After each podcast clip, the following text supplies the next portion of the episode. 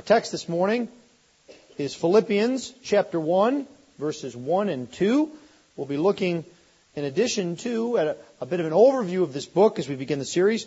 And so to give you a feel for where we are, I'm going to read the first 11 verses.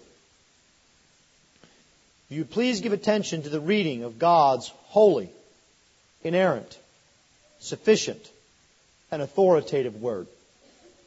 Philippians chapter 1.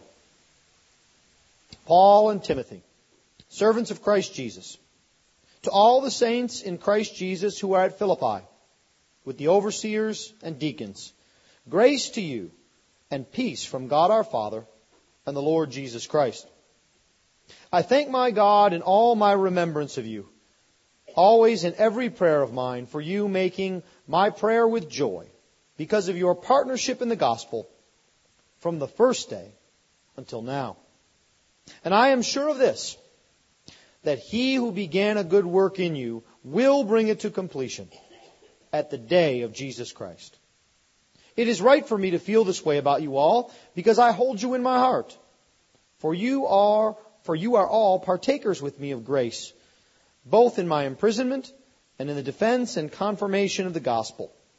For God is my witness, how I yearn with you all for the affection, with the affection of Christ Jesus. And it is my prayer that your love may abound more and more with knowledge and all discernment, so that you may approve what is excellent, and so be pure and blameless for the day of Christ, filled with the fruit of righteousness that comes through Jesus Christ to the glory and praise of God. Thus far, the reading of God's Word.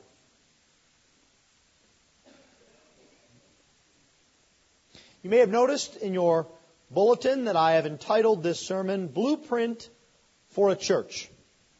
And if you had anything to do with the building project that we had here, or if you even had opportunity to glance through some of the plans, or perhaps you built your own home and you know what that's like, you open up and you look at the master plan, and it looks like someone has spilled dinner upon it. There are dots and symbols and lines and circles and triangles and squares, and you can't make heads or tails of any of it. Or at least I can't. Maybe Daryl can, or Steve. And oftentimes I think that is what it is like when we think about the church.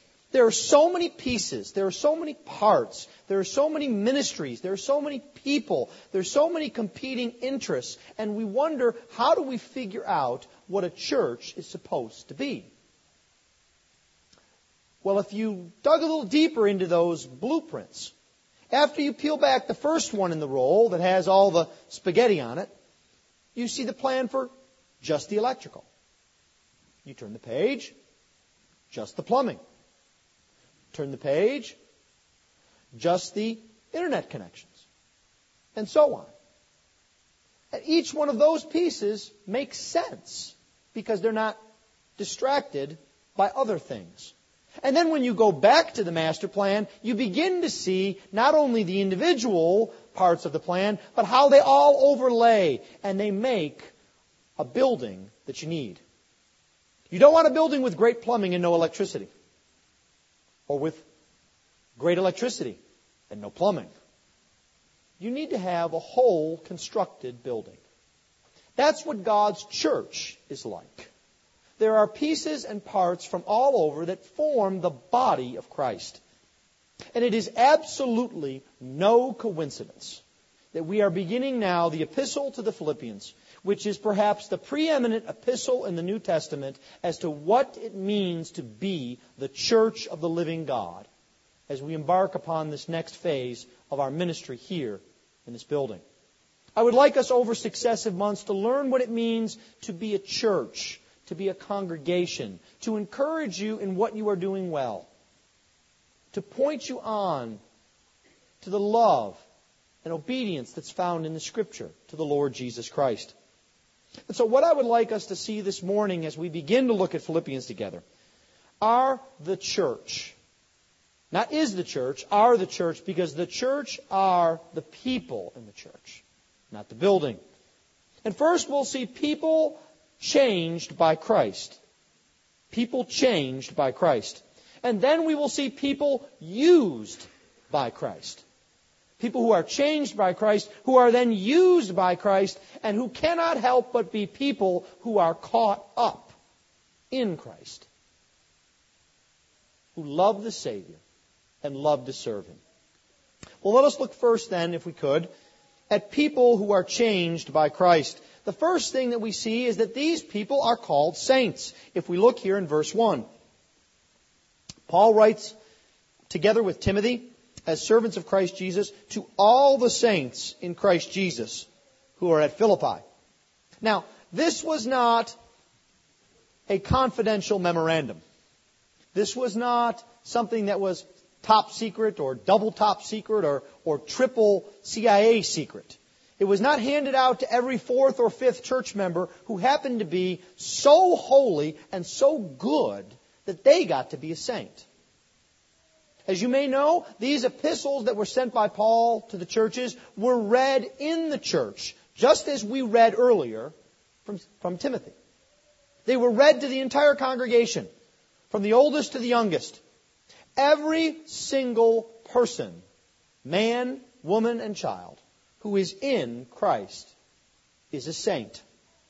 These are actual people in an actual place at an actual time. Philippi was a Roman colony. It was called Rome in miniature. That meant that even though it was in Greece, they were Roman citizens, every single member of the community. It also meant that many of them were veterans who had settled in, in a place a little bit away from Rome and its bustle, but where they could have privileges. A third privilege that these people had, that many of us, I dare say, would like to enjoy, is that they were completely exempt from Roman taxation. These are people living in a town that is strong, that is vibrant, and that is very Roman. At the same time, it's also very Greek. It's a place where Greek civilization holds sway, and all that might come to your mind in thinking about that Plato, Aristotle, Homer, the playwrights, Pythagoras. And yet at the same time, this Greek intellectual civilization was also known for its decadence, for its carelessness for the weak and for the infirm. This is where the saints at Philippi lived. What does it mean then to be a saint if everyone is a saint? What it means first and foremost is that it marks a status of the child of God. Being a saint means that you belong to a different order of things entirely. You are a part of a different community, a different kingdom. It is completely and wholly other. Saint means holy one. And the reason that one is holy is not because you wear a white dress or a white suit or because you watch your mouth 24 hours a day, or because you're very careful and scrupulous about the things that you do. No. The reason that one is a saint or is holy is because God makes one a saint. You see, things are holy because God makes them holy. God is wholly set apart. He is wholly other. And He names things as holy. And when He calls His people to Himself, He names them as holy. They are things that are set apart. In the same way that perhaps as you walked in this morning, you saw one of our new signs that said sanctuary. It's a form of that word. It doesn't mean that this area is holier than some other area, somehow more somber. Well, in about eight hours, seven hours, we'll be eating in here. Is that wrong in a sanctuary? No. It is a sanctuary because it is set apart for the worship of God. It is not holy because of what it is, but because of what God has claimed about it. And so as we think about that, we need to avoid the twin errors that come up as we think about being saints or being set apart. On the one hand, we want to avoid being overly scrupulous about separation. Oftentimes, it seems that what marks the Christian is to simply look out into the world and read the newspaper and try as hard as possible to do the opposite. The problem with that is that that changes from decade to decade, and century to century, and place to place. But Christianity, belief in the Lord Jesus Christ, living as a child of God, is timeless. It doesn't depend on what your culture is or what the latest fads are that the world is involved with. On the other hand, though, we need to avoid the danger of accommodation. We don't say, well, we don't want to be overly scrupulous, so let's do everything like the world. Let's have divorce like the world. Let's live like the world. Let's treat our homes like the world. Let's treat our spouses like the world. No. We want to avoid being overly scrupulous, and we want to avoid being accommodating. Because you see, beloved, being a saint, being set apart, is not a reaction against something. I don't want to be like those people in that city. I don't want to be like those folks who act like that. No, being a saint is responding to being like God. It's not rejecting the world as much as it is being like God. And in that, we must reject the things that God rejects. But our emphasis is upon being like God, seeking after His will, seeking to be like Him. Being a saint is indeed a status. It is something that is declared about us, but it is also a character. Because you see, what God claims about us, what God makes us by His declaration, is something that is very real. It puts an imprint on the character. When God calls you forgiven, you are forgiven. When God calls you His child, you are His child. When God calls you set apart, you are set apart. And it becomes a part of your character as a child of God. You all know this as well as I do, especially if you have children. Your children begin to act, talk, walk, even think like you. The interesting thing, though, is that you will find this phenomenon even in families where the children are adopted. They will take on the mannerisms of mom and dad. They will like many of the same foods. They will like many of the same sports. It is because there is a reality that is affected there. It is an imprint on our character. You see, being a saint is to be transformed by the Holy Spirit. And it is grace that makes people different, not their behavior. And so, as a saint, we have God's character imprinted upon our lives. These people are not only saints, but they are also saints, Paul says, in Christ Jesus. What does that mean? It seems to be a bit of a paradox. Do we live lives or do we live in Christ?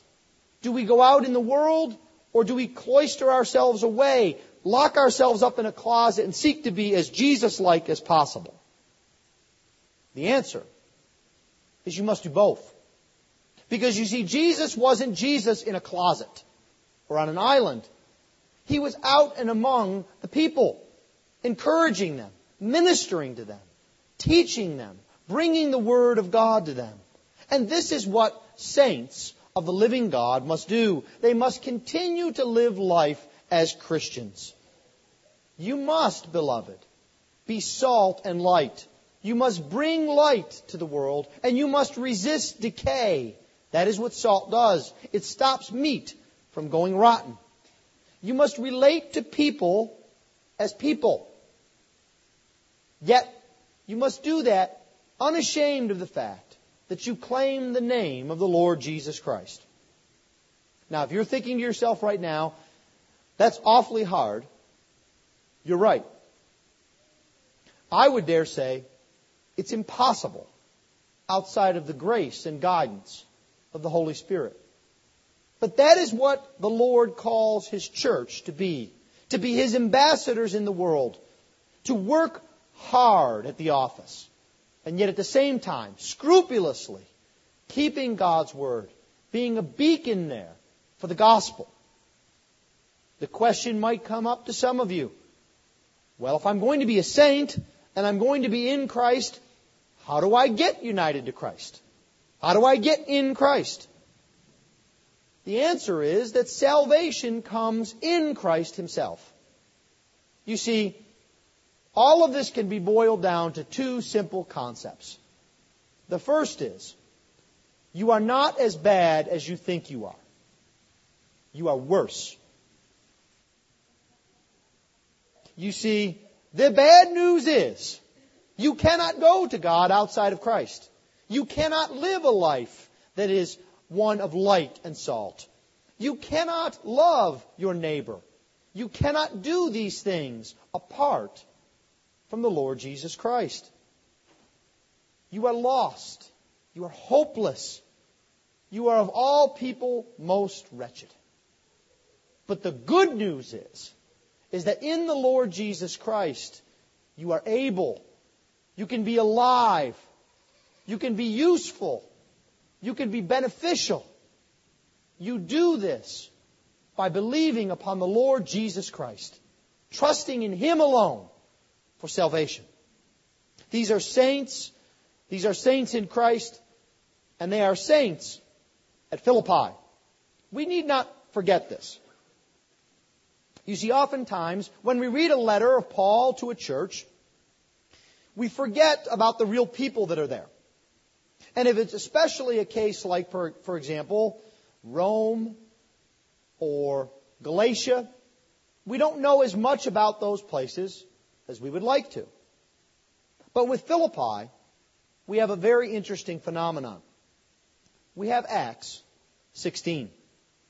I'd like you to turn there with me for just a moment. And I want to introduce you to three people that know what it is like to live the difficult life of a saint. The first woman is a woman by the name of Lydia. You may know her as an entrepreneur. You may know her as the seller of purple. What you may not recall about Lydia was that she was very religious. She was familiar with the Old Testament, Acts 16 tells us. She was one who knew about God. She was in verse 14 a worshiper of God. And she was also someone who was not given to the phrase today is dead orthodoxy. She was one who was given to prayer, who gathered together with others to pray to God. But even in the midst of this, even with her knowledge, even with her religious zeal, even with her desire for prayer, she was still a woman who had a closed heart. Do you see that? You notice that because her heart was opened by the, by the Lord in verse 14. The Lord opened her heart to pay attention to what was said by Paul. I don't know what that looked like in Lydia. But there was something in her life that had her holding back. Something that had her from taking that step. Something that had her frightened. And when Paul came, driven by the Holy Spirit, he came into her life and God broke down all the barriers and all the chains and she welled up with joy and life. She was a respectable woman, an honorable woman. And so she could then go out in the community and tell others about what the Lord had done for her. But she wasn't the only member of the Philippian congregation. There was another woman, or perhaps we might say a girl. Because after Lydia was converted, in verse 16 we see a slave girl come by. A slave girl who is so socially unacceptable she doesn't even have a name in the Bible. She is someone who has been dominated by wicked men for their profit. They are using her and her life and her pain for their own gain. Have you ever felt like that? Perhaps a boss who treated you like a hunk of meat just simply to make him money? Perhaps it was someone in your neighborhood who made fun of you, abused you, tried to make you run their errands, tried to make you do all the jobs that were not good or fun. Perhaps you felt abandoned. Perhaps you felt tired, lonely. That would be the life of this poor slave girl.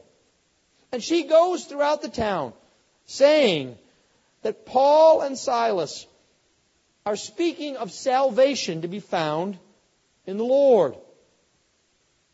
And Paul, and the phrase is very interesting here. He becomes annoyed with this manipulation. And he tells her, You will be free from this demon. He says to the Spirit, I command you in the name of Jesus Christ to come out of you. And at that very hour, the demon left this woman, this poor girl. But that's not the end of her story. You see, she's just like you and me. She's an ordinary person. And what happens is her, employ- her employers drop her like a bad habit. And she's left penniless, hopeless, familyless, except for the church of the living God. So much for Greek civilization to abandon this young girl. There's a third man who's a member of this congregation. We know him by the name the Philippian jailer. So you can never forget that he's from Philippi. And he meets his difficulties in life with despair when he believes that all the prisoners are gone because of the earthquake and that his job is in jeopardy and that his life is in danger, he gives up. He wants to take his own life. How like that is our culture? Perhaps you, like me, shook your head at the story of the billionaire in Germany who killed himself in despair because he had lost a few hundred million dollars and left him with only a few more hundred million dollars in his bank account. Perhaps you have seen or heard or read in the news of those who have come down with an illness and rather than use their remaining days to minister to others, to be an encouragement, to do work that is left, they simply give up on life and walk around looking for someone to take their life from them. This is what the jailer is faced with. And when Paul and Silas tell him that they are still here, he asks the question that has gone down through the ages. Sirs, what must I do to be saved? Now he's not asking, how do I get out of punishment from my boss? He's asking, sirs, what do I do that if my life was as bad as yours, I would be found singing hymns to the glory of God at midnight? Sirs, what do I do? How can I be saved? How can I have this life? And the answer is so simple that it also rings down through the ages. You must believe on the Lord Jesus Christ and be saved.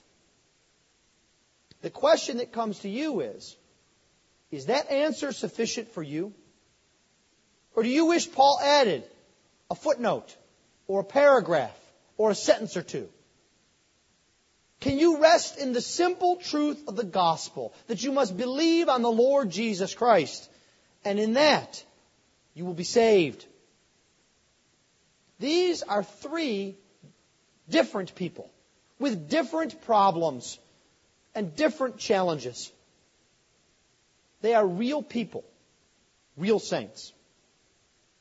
We've seen now that there are people who are changed by Christ, and now we see people who are used by Christ. People who are used by Christ, beginning with our author, Paul. You may have noticed in that first sentence something a little bit different in this letter. It's not Paul, the apostle of the Lord Jesus Christ. If you have your Bibles, you can flip and see that in many of Paul's epistles, he begins Paul the apostle to state his authority, to state his mission, to state what the Lord has called him to. But he doesn't do that. He doesn't use this ordinary designation. In fact, he does something so different, it's startling to us. He says, Paul and Timothy, servants of Christ Jesus.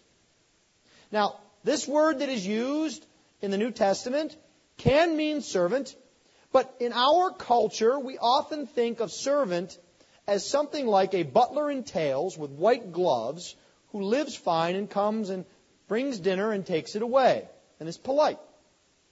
When in reality, servant in this culture meant slave.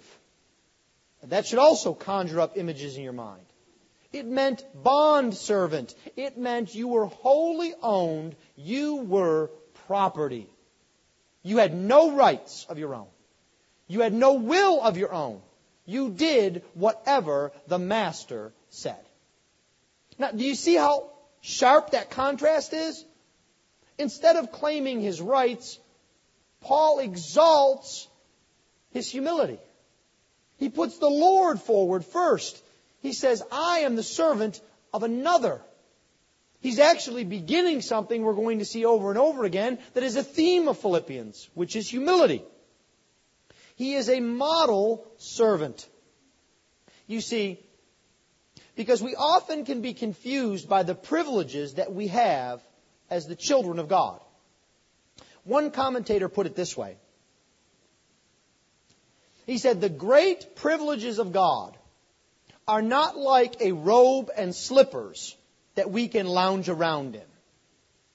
They are like armor and shoes that we can go out and work and fight in. That is why God has given us privileges. He has equipped us to do His service. And so this is the case with Paul. He says that he is a servant of Christ, and he greets all the saints, and he wishes them grace and peace. Paul is a man, we will see in this letter, who is joyous in his service. You know, when we think about Paul's joy, we often go back to that chapter 16 in Acts and that prison and we think, Paul's joy, he was singing hymns. But in reality, while Paul is writing this very letter, he is stuck in a Roman slammer. He is in jail right as he is writing over and over again, rejoice, have joy. Rejoice. Again I say, rejoice. This is Paul in prison. He is a model of service to others. Look with me here at verse 12. This is what Paul finds important. He says, I want you to know, brothers, that what has happened to me has really served to the advance of the gospel. Really, brethren, it's a really good thing that I'm unjustly imprisoned. It's for the furtherance of the gospel. Now, would you think of that if you were hit with an unjust tax penalty? You know, it's really wonderful that I had to pay that extra money because it, it worked out to the advancement of the gospel. Or that you broke down in traffic. Well, you know, I broke down in traffic and I missed my flight and we lost that business, but it really happened to the advancement of the gospel because it taught me patience. And the man who came by, I was able to explain to him the reason why I had patience. And I had a Bible in my glove box. That's the life that Paul emulates for us. It's a life of service. It's a life in which Paul wants to be known for his service to the Lord Jesus Christ, not for what he has done. There's not just Paul who is being used by the Lord Jesus Christ, though. There are also these overseers and deacons. I'm thankful for this in Philippians chapter 1 because it describes for us the fact that the church indeed is organized. You see, the church is not an organization. It is a living organism, but it is also organized. You see, these Philippians were not freewheelers. They did not decide, well, you know, maybe let's think next week when we might have worship. Well, should we have somebody teach or should we just sing? Well, you know, should we gather together or should we decide at the last minute? Should we help that person or should we think about it for a while? You see, the church of the Lord Jesus Christ is organized. An organization requires leaders. And these leaders are not to press down, but these leaders are to press forward with the people of God. Because you notice that this letter is written to all the saints with the overseers and the deacons. You see, these overseers, that is, elders, and deacons are alongside the people of God. They are not over the people of God. They are not apart from the people of God. They are alongside them. They are to work alongside the people of God.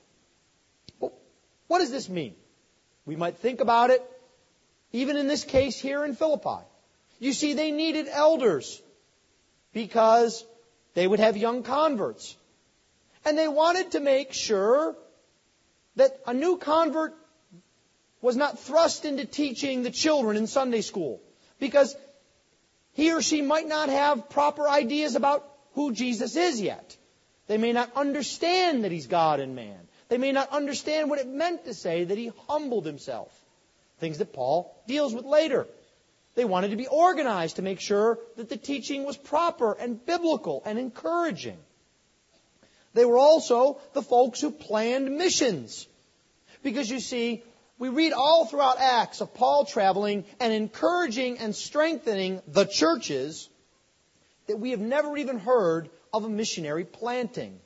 It's because these churches planted churches. They went out from where they were. They didn't keep the good news in. They went out to the outlying towns and to the countrysides and to the various cities. And you need people to organize that so it's done effectively and efficiently and powerfully. And that was the job of these elders here in Philippi. What about deacons? Did they have air conditioning in Philippi? Did they maintain the temperature in the sanctuary? Well, no. But they did many of the same things that our own deacons do. Because you see, it was not very long into the Philippian congregation that they were faced with a poor girl who was penniless and had no skill. That's a deacon project. To take this slave girl who has lost everything because of claiming the Lord Jesus Christ and to support her and to lift her up, perhaps even to find a family that would adopt her as it were, to take her into their, their home, to encourage her, to continue to teach her the Word. This is what the deacons would do. They would also take up a collection, we would know. And they would send relief to the saints at Jerusalem. Or they would send a missionary check to Paul. But they didn't have checks. They would send a missionary wallet filled with coins to Paul so that he could be supported and go out and about through his work for the Lord. We know that from the scriptures. These are people who not only have been changed by God, but they are being used by God. But it's not just Paul the apostle. It's not just the elders and the deacons that are involved in this ministry. It's all the saints. Because that's who this letter is written to. You see, this was the very first church founded in Europe. The very first.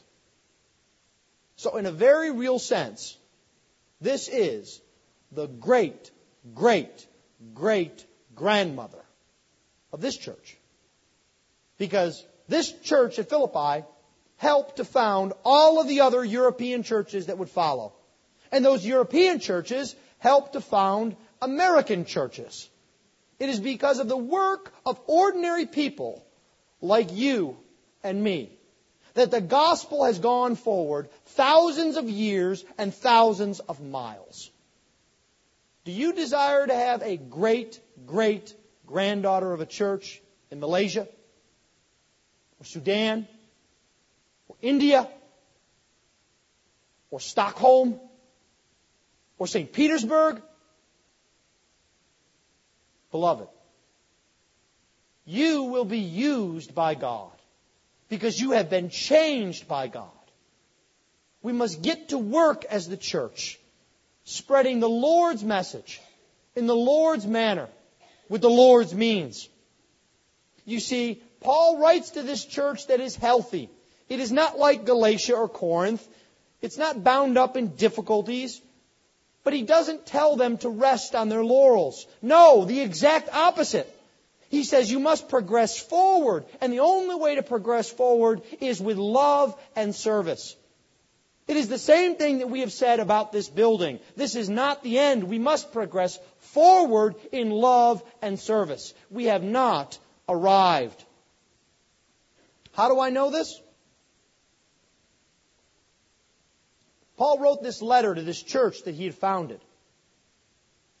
Do you know how old this church was when they received this letter?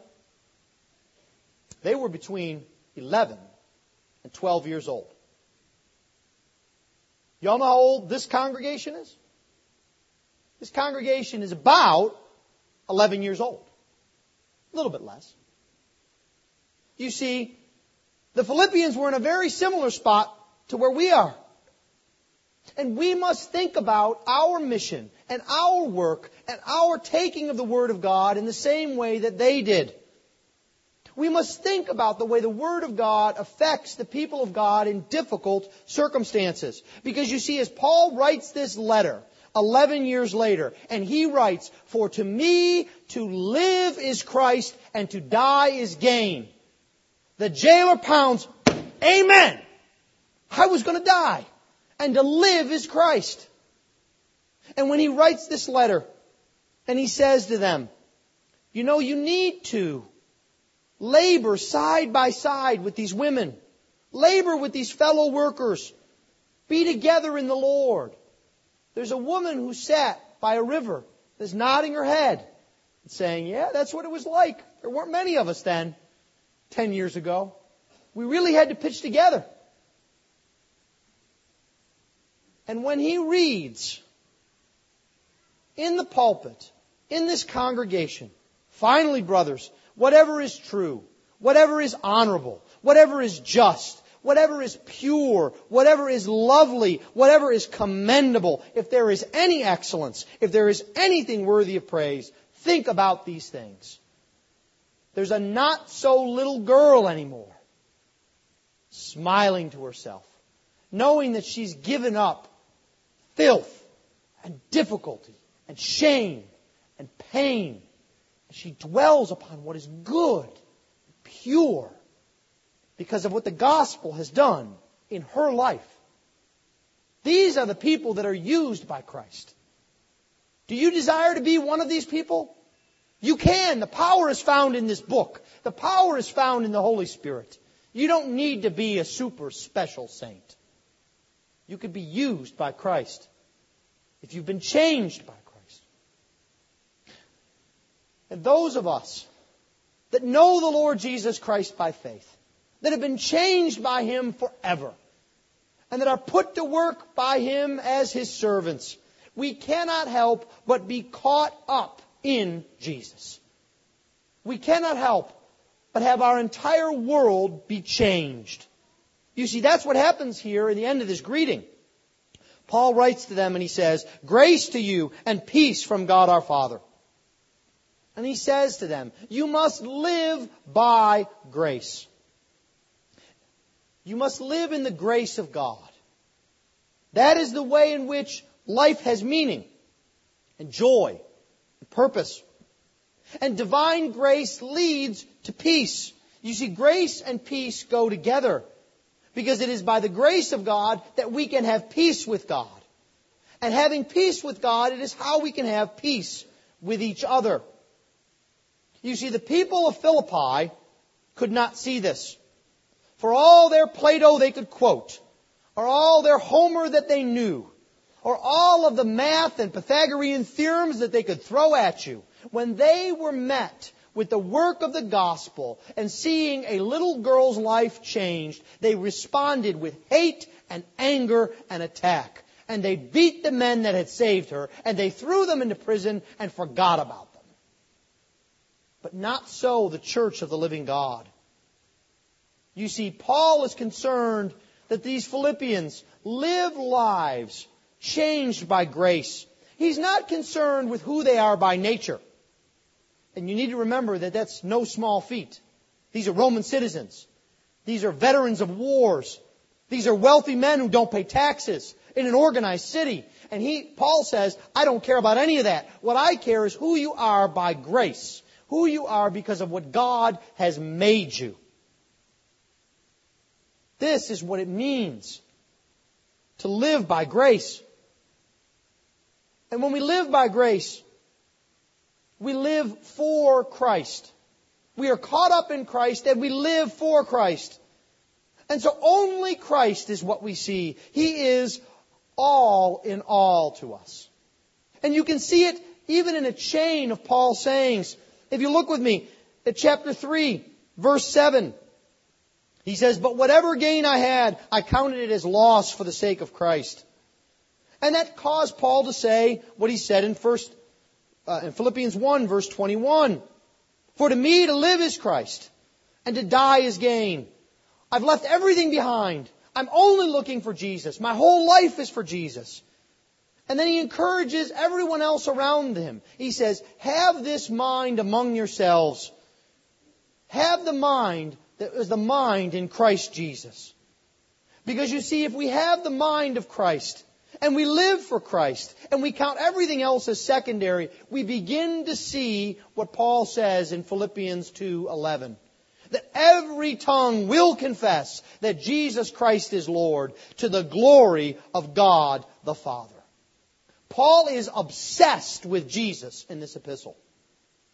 Do you know that every third verse mentions Jesus? More than any other book in the New Testament. A third of the verses mention Jesus Christ. Paul is bound up, caught up, raptured up with joy in Jesus Christ. You see, Jesus is his joy. It is the joy of the Philippians. It's the joy of the congregation, and it should be your joy as well, beloved. You see, you may have heard cute analogies about the difference between happiness and joy. But I think the best way to encapsulate it is to think about the fact that happiness is bound by circumstances. Joy is not. Because joy does not have anything to do with circumstances. Joy has everything to do with Jesus Christ. That's why Paul can say in chapter 1, verse 18, what then? Only that in every way, whether in pretense or in truth, Christ is proclaimed, and in that I rejoice. And in chapter 3, verse 1, finally, my brothers, rejoice in the Lord. And in verse 3, glory in Jesus Christ and put no confidence in the flesh. And in chapter 4, verse 4, rejoice in the Lord always. And in verse 10, I rejoiced in the Lord greatly. His joy is linked to the Lord Jesus Christ.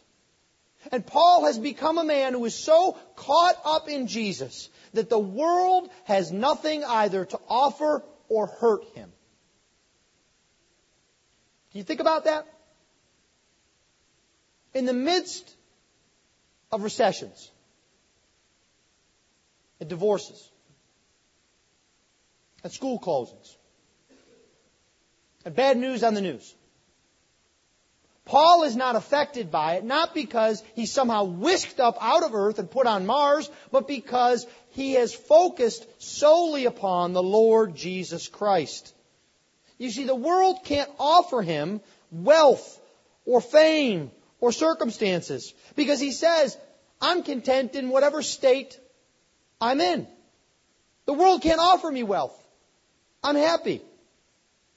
I'm joyful. Either way. The world can't offer him morality. Because he says in chapter 3 verse 9, because I am found in him, not having a righteousness of my own, which comes from the law, but because of that which comes through faith in Christ. The world can't offer him fame. Because you see, when preachers are going out there stealing his message, cribbing his notes and doing it to hurt him, he says, doesn't bother me at all.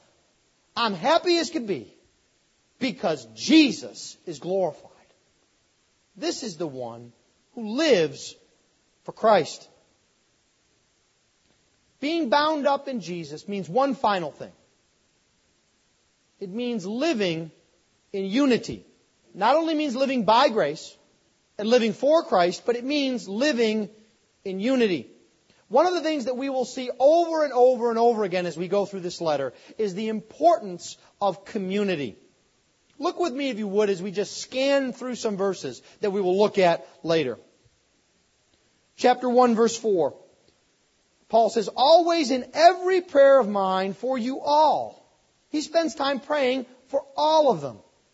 And then in verse 7, he says, It's right for me to feel this way because you are in my heart.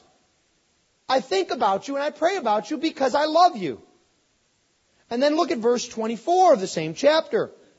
He says, I would much rather be with Jesus. But for your sake, it's better to remain in the flesh. He's concerned about them. He's concerned about the community. And so in verse 1 of chapter 2, he says, if there's any encouragement, if there's any comfort, complete my joy by being together. Be of the same mind. That's what it means like to make me rejoice. To be unified and together. And that's why he reminds them about Timothy and Epaphroditus at the end of chapter 2. Because they were dear to them. They are united together. It's why in chapter 4 he encourages the two ladies, Euodia and Syntyche. He says, don't be at odds. Be together. Be united. It's more important to be a community of the living God. This is what it means to live in unity. And we're going to see that there is a chain here through Philippians. By having humility as a child of God, and by being founded upon the truth, there are some of the most doctrinal passages in the Bible here. The best passage describing how Jesus is both God and man is here in Philippians 2. By being humble and by having truth, we can be united, and that leads to joy. So if you want more joy in your life, Christian, you must be humble. You must love the truth. And that must bring you together, not break you apart. And that will lead to joy. You see, if we think about these concepts, we cannot help but be excited. This book, Paul is overwhelmed with excitement for the Lord Jesus Christ, has more sound bites than any other book that I think we're aware of. They're what I call cross stitch framed verses. You know, those ones that you either do or you buy and you hang up, and they're, as you walk by, you're encouraged. You know what I mean. It's verses that I can start and you can finish. Like, and I am sure of this, that he who began a good work in you will bring it to completion at the day of Jesus Christ. Or like this, for to me to live is Christ and to die is gain. Or like this, for it has been granted for your sake not only to believe in him, but also to suffer for his sake. Or perhaps this one you recall.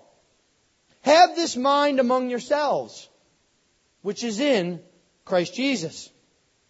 Or maybe this verse, Therefore, my beloved, as you have always obeyed, so now, not only as in my presence, but much more so in my absence, work out your salvation with fear and trembling. Or how about this one? Do all things without grumbling and complaining. Or maybe this one. Indeed, I count everything as loss because of the surpassing worth of knowing Christ Jesus, my Lord. Or perhaps you're encouraged by, I press on toward the goal for the prize of the upward call of God in Christ Jesus. And then, of course, those wonderful verses that encourage us and give us peace. Do not be anxious about anything. How about the peace that is beyond all understanding? Where Paul says, I want you to know the unknowable peace. Is that incredible? Or what about this? Not that I am speaking of being in need, for I have learned in whatever situation I am to be content. Or maybe your favorite would be the one that drives all of these. I can do all things through Christ who strengthens me. This is the letter of joy, of humility, and of love for the church.